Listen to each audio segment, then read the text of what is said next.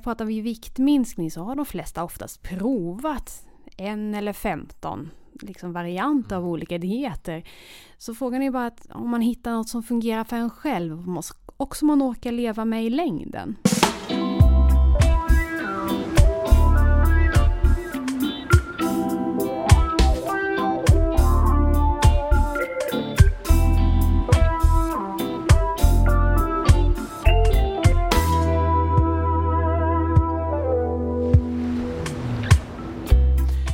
Varmt välkomna till podden Vårdfrågan. En podd från Praktiktjänst om hur vi kan ge bättre vård till fler. Idag har jag tagit mig till Nacka, Danvik, Danviks rehab och kiropraktik. Jag är här med dietisten Carita Ferdinandsson. Välkommen Carita! Tack så mycket! Jättekul att vara här. Vi ska prata om dieter bland annat. Men vi ska också prata om mat och vi ska prata om kosthållning och hur man äter rätt. Och kanske framför allt, något som jag är nyfiken på är Finns det egentligen några enkla vägar eller handlar det om förändrad livsstil egentligen när man pratar om mat? Men vi drar igång. Jag tänkte fråga dig Carita, vad har du för relation till mat? Jag är en matälskare av rang. Är det så? Ja. Vad gillar du för mat? Det mesta. Ja. Ja. Ja, jag tycker framförallt om att prova nya saker från olika länder och inkorporera den mat jag har sett på på mina resor i vardagsmaten. Men vad skulle du säga är liksom eh, ingången till och hålla rätt inte diet, men att ha rätt kost? Vad är liksom A, B, C? Mm. Ja, det första är att få in tillräckligt med grönsaker och frukt. Här har vi något som är fantastiskt för att minska risken för flertalet sjukdomar, inklusive övervikt och fetma. Ah. Det är också mycket mättnad på, på lite kalorier. Ja, men blir man mätt på frukt och grönsaker? Ja, om du väljer rätt sorter. Ja. Alltså, det är klart, sallad, gurka och tomat är ju mest vatten. Det kommer du inte bli så mätt på. Men får du till broccoli, blomkål, kolsorter, rotfrukter, baljväxter. Ja, då kommer du bli ganska mätt. Ja. Eh, så det är ju en bit. Och sen är det portionsstorlekarna. Mm. Ibland kan man behöva väga och mäta för att hitta tillbaka till rätt portionsstorlek. Det finns ju jättemånga bra appar nu för tiden. Och man kan regga liksom hur mycket är det jag äter, hur mycket kalorier blir det? Mm. Och eh, i slutändan, det är kalorier in och kalorier ut som räknas. Och den här eh, som jag är uppvuxen med, 80-talet, tallriksmodellen, mm. eh, Livsmedelsverket. Hur ser den ut idag? Ja, den har ju blivit lite förändrad med tiden där faktiskt, eftersom så många av oss har ett stillasittande jobb, mm. så minst, ja, ofta är det ju halva portionen som behöver vara grönsaker. Mm. Och sen en halva? En, tre, typ. ja, en fjärdedel, fjärdedel med ja. kött, fisk, kyckling eller vegetariskt alternativ. Ja. Eh, och äter man bara bönor och linser så kanske den behöver vara lite större än en fjärdedel eller kanske en tredjedel. Ja. Och sen den sista biten då med kolhydrater, gärna fullkornsvarianter. För det ger mer näring. Tallriken? Mm. Hur stor roll spelar den? Ja, tänker du på färg, storlek eller vad man lägger på den? jag tänker på om det är porslin eller metall. Nej, jag tänker Nej. på storleken. Hur... Absolut, portionsstorleken har ju jättestor betydelse. Uh. Så det är en av de vanligaste sakerna jag pratar med eh, med mina överviktspatienter. För det är väldigt lätt att det blir för stora portioner på tallriken. Och antingen så är man uppfostrad att jag äter upp det som ligger på min tallrik. Mm. Även om jag faktiskt blir för mätt. Mm. Efter ett tag så kanske magsäcken töjs ut och jag behöver så mycket mat för att bli mätt. Men mitt energibehov är ett annat. Mm. Att jag borde kanske nöja mig efter tre fjärdedelar av den där portionen och faktiskt avstå det sista för det blir för mycket. Och det kanske handlar om tre, fyra skedar. Men det motsvarar kanske 200 kalorier. Mm. Är det det både lunch och middag? Och kanske något mellanmål där till, ja då kanske det handlar om 500 kalorier om dagen. Mm på en vecka så motsvarar det faktiskt ett halvt kilo fettväv. Jaha, åh jäklar. Mm, ja. Så ett kilo fettväv är ungefär 7000 kalorier. Ganska mycket om jag... Mm. Men som sagt, om jag råkar få i mig liksom 500 extra om dagen, vilket Ja. inte är jättesvårt. För det handlar om kanske fyra skedar extra till lunch och middag och sen kanske det var en, bit, en liten kaka där också efter kaffet. Ja. Ja, då är jag uppe i 500 kalorier extra. Men du, dietist Mm. är ju du. Mm. Eh, vad, vad är det? Du har ju gett massor med bra tips här. Eh, dietist är en eh, titelskyddad eh, yrkesroll. Man eh, måste ha tre år på universitets, eh, ja, treårig universitetsutbildning. En kandidatexamen. Mm. Och du pluggade i Sverige? Ja, Uppsala har jag Ja. pluggat i. Eh, och utbildningen finns också i Göteborg och Umeå. Ja. Och hur kommer det sig att du vill bli dietist då? Ja, Jag älskar mat och Ja. hälsa och ja, jag ty- tycker ju om att kunna komma i samma par jeans också. Så att hur mycket mat och matglädje jag kan få ändå komma i samma jeans liksom. Ja. Det var väl en startmotivation i varje fall. Ja.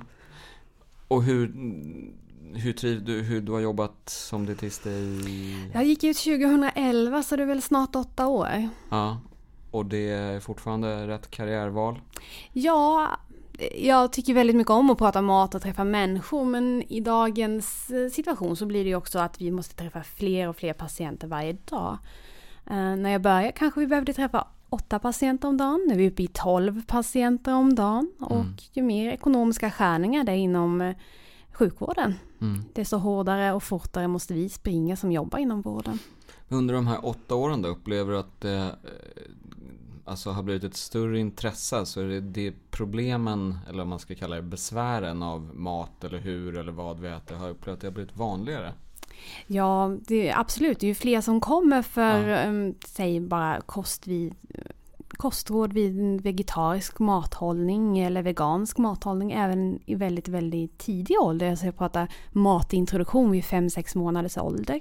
Det här hade jag inte stött på för liksom 5-6 år sedan. Alltså hur man ska äta om man är 5-6 månader, Ja, om man mat. ska vara vegetarisk? Ja, precis. De ska börja introducera mat överhuvudtaget till barn som ska äta veganskt eller vegetarianskt.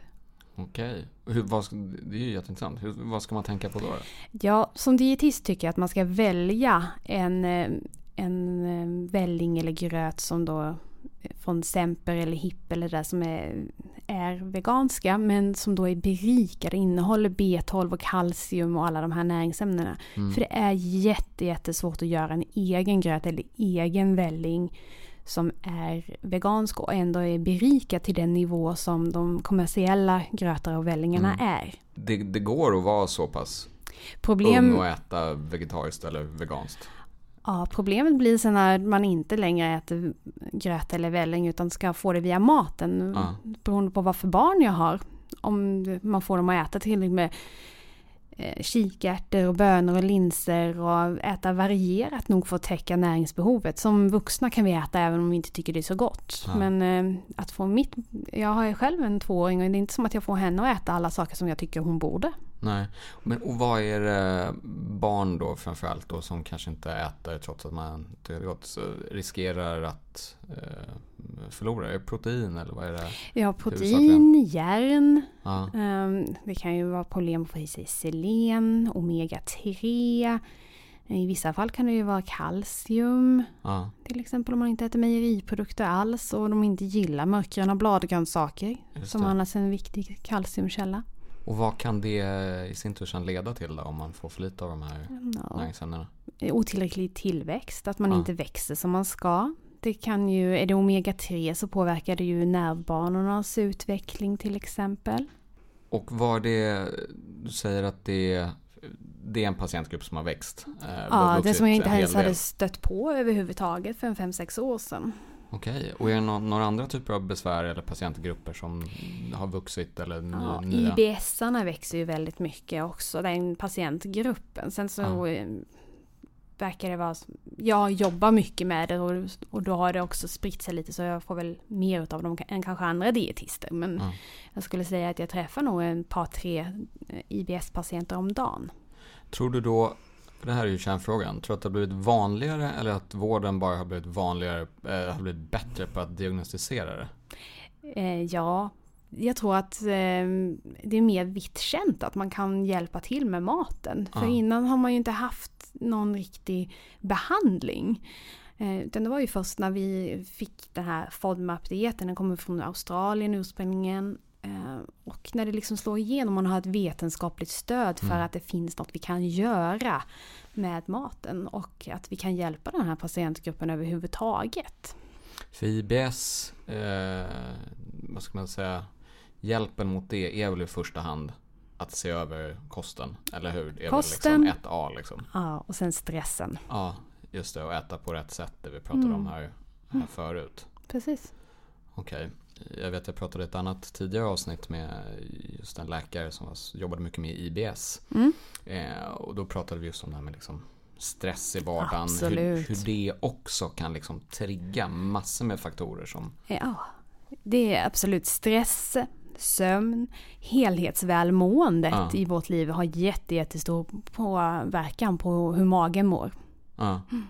Min del kan jag ibland naturligtvis misstänka att det har att göra med maten. Men för egen del, jag har ju småbarn och då ska jag säga att en ännu större orsak är just kanske stöket vid eh, matbordet som gör att man mer eller mindre, eller man, jag, eh, kastar i mig ja, men maten liksom för att det är du vet, hög ljudnivå och bara, alla bara springer omkring liksom. Ja, och risken är ju då att jag sväljer ner för stora bitar. Vilket gör att eh, mag, vi har enzymer i magsäck och i första delen av tunntarm som ska komma in som små saxar och klippa ner maten i små, små, små bitar för att vi ska kunna ta upp den. Händer inte det här, då kommer det ner för stora bitar längre ner i tarmarna och efter sådär mm, 9-10 meter kommer det in i tjocktarmen. Och här har vi alla våra tarmbakterier. Så den mat som vi inte har kunnat absorbera och framförallt de här lättjäsliga kolhydraterna. De matar vi våra tarmbakterier med som blir jätteglada. Det bildas gaser som töjer i tarmarna.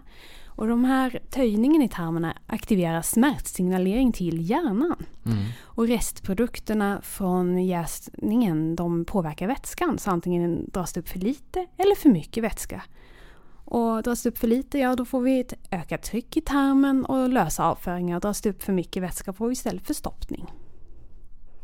Något annat, några andra grupper, det, det är jätteintressant. Eh, Ja, undervikt är ju ganska vanligt också. Att jag träffar patienter som inte kan få i sig mat. Det kan Okej. vara efter operationer eller att man har haft ett fall i hemmet om vi pratar om äldre och har svårt att komma tillbaka på banan igen. Eller cancersjukdom. Just det. Och hur träffar du personer också som inte vill äta? Eller är det mer en vanlig med sjukvårdsfråga? Alltså anorexi De- och de- liknande? De kommer ju hit men jag tycker inte en dietist är rätt ställe. Nej. För att jag kan prata om mat och näring. Men de vet ofta väldigt väl de här sakerna. Utan de behöver ju stöttning i samtalskontakt eller psykolog som jobbar med varför tänker de på det här sättet. Mm. De saknas oftast inte kunskap om maten. Olika sådana här typer av fasta som i mina, eh, som jag har förstått har blivit något mer populärt och bara dricka typ juice under en vecka eller Mm. sådär. Funkar det om man vill gå ner i vikt och må bra eller hur? Det sägs att så här För att- rena kroppen liksom. Ja, det finns ingen evidens på att det renar kroppen. Går Nej. ner i vikt? Absolut. Så länge du får i dig färre kalorier än vad du gör av med så går du ju ner i vikt. Ja. Men du kommer troligtvis inte täcka ditt energibehov och- och proteinbehov eh, och näringsämnen liksom. Men det är ingen som det är ingen katastrof om man inte gör det en vecka. Men Nej. det är ju inget sätt att hålla dig i schack för resten av livet. Att hitta en balans där jag mår bra. Nej. En annan sån här diet som jag stötte på eh, här nyligen var en eh, kille som inte åt mellan 20.00 och 12.00. Mm. Utan bara åt liksom mellan lunch och åtta på kvällen. Och att det skulle vara bra för kroppen. Är det någonting som du har hört om? Ja, absolut. De dyker upp lite då och då också. Ja. De kallas för ätfönster. Det är ju särskilt ja. om man har svårt att begränsa hur mycket jag äter så kan man begränsa tiden jag äter istället. Ja. Men har man sig en diabetes eller är känslig för att man behöver ha mat på regelbundna tider så kommer man ju inte må så bra. Mm. I, liksom, I ditt jobb som dietist, hur rekommenderar du liksom patienter eller mm, ja, hos dig att tänka kring det? Det, vid vissa diagnoser så rekommenderar jag dieter men då är det mer diagnosspecifikt som en FODMAP-diet vid en IBS till exempel. Mm. Men när jag pratar vid viktminskning så har de flesta oftast provat en eller 15 liksom varianter mm. av olika dieter. Så frågan är bara att om man hittar något som fungerar för en själv och som man orkar leva med i längden. Mm. För det är väl egentligen vad det handlar om. Alltså långsiktig förändringar snarare än att göra någonting som ska hålla i två veckor och sen byta. Mm. Om jag bara håller dieten en period så är jag ju tillbaka på startpunkt sen. Ja. Ja. Så då tar jag inte tag i grundproblematiken. Du, du nämnde någonting intressant här eh, som jag inte känner till jättebra. Food mapping, vad är det för något? Mm. Fermenterbar kolhydrat av olika slag som är en specifik kostbehandling just vid IBS. Man undviker vissa kolhydrater som ställer till med besvär i mag-tarmkanalen. Okej, vad, vad, vet du vilka det är då? Vad, vad, vad ska man liksom tänka på då vid IBS? Mm. Absolut. Så där kommer FODMAP-förkortningen tillbaka. Ja. Så F står för fermentable, jäsbara kolhydrater.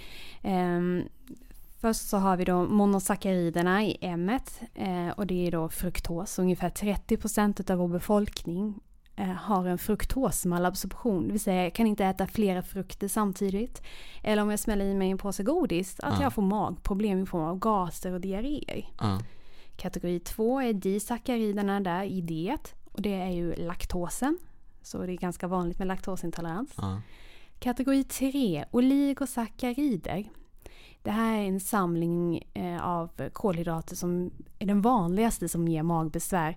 Vi hittar pasta, bröd, lök, vitlök, bönor och linser.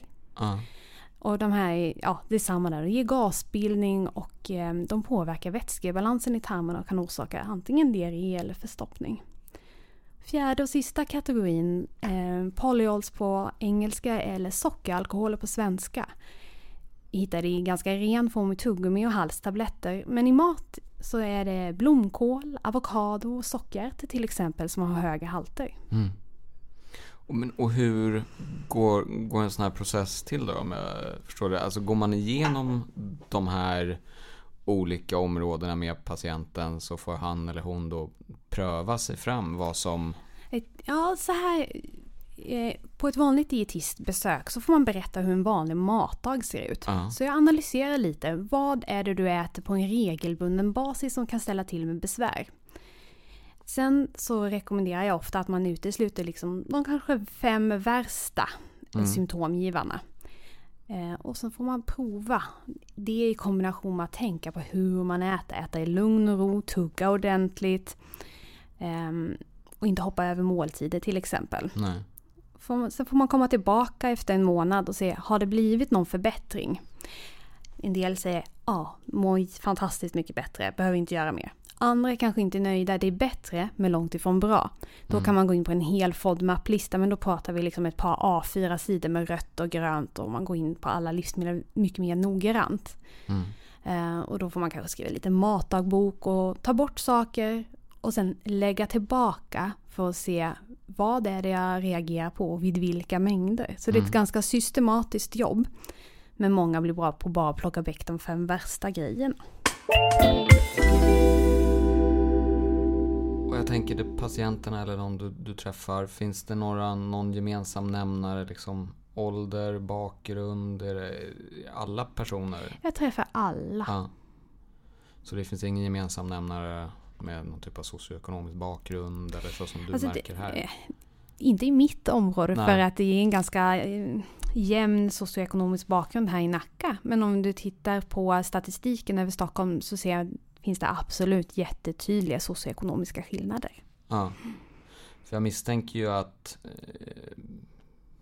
har man kanske lägre utbildning, kanske ett lågbetalt jobb och sådär så jag menar dålig mat är väl oftast billig. Ja, och frukt och grönt är dyrt. Hur skulle du säga också, vi pratade ju det de åtta åren du har jobbat. Hur skulle du säga om man tar lite längre perspektiv, hur har liksom våra matvanor utvecklats? Och har det gått åt fel håll, rätt håll? Tycker du? Eh, ja, om man tittar på de här statistiken som finns på Livsmedelsverkets Mm. sida så finns det ju både bra och dåliga nyheter. Vi äter ju mer frukt och grönsaker än vi har gjort innan. Mm. Eh, Men vi äter också mer sötsaker Mm. än vad vi har gjort innan. Det har ju väl blivit billigare. Eh, Så det finns ju mycket förbättringspotential fortfarande. Men du, de här patienterna också som du träffar när du ger olika typer av tips och råd. Eh, hur duktiga är vi på att lyssna? Ja, det beror lite på vad problemet är. Är det Ja. magproblem som begränsar ens vardag? Då är folk väldigt duktiga på att lyssna. Ja.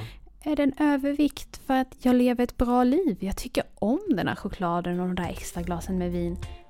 Då är vi inte så duktiga på att göra förändringar för man tycker man lever rätt bra.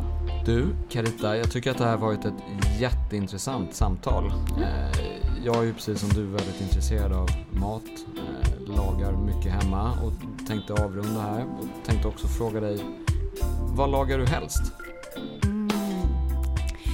Ja, ja, alltså jag gillar ju både det thailändska, vietnamesiska och malaysiska köket väldigt mycket. Ehm, Så det brukar jag och min man laga en hel del av. Stort tack igen för att jag fick komma hit idag och eh, prata mat, dieter och kost och tallriksmodeller och massor med annat. Så gärna så. Ja, tack för idag. Tack. Hej då!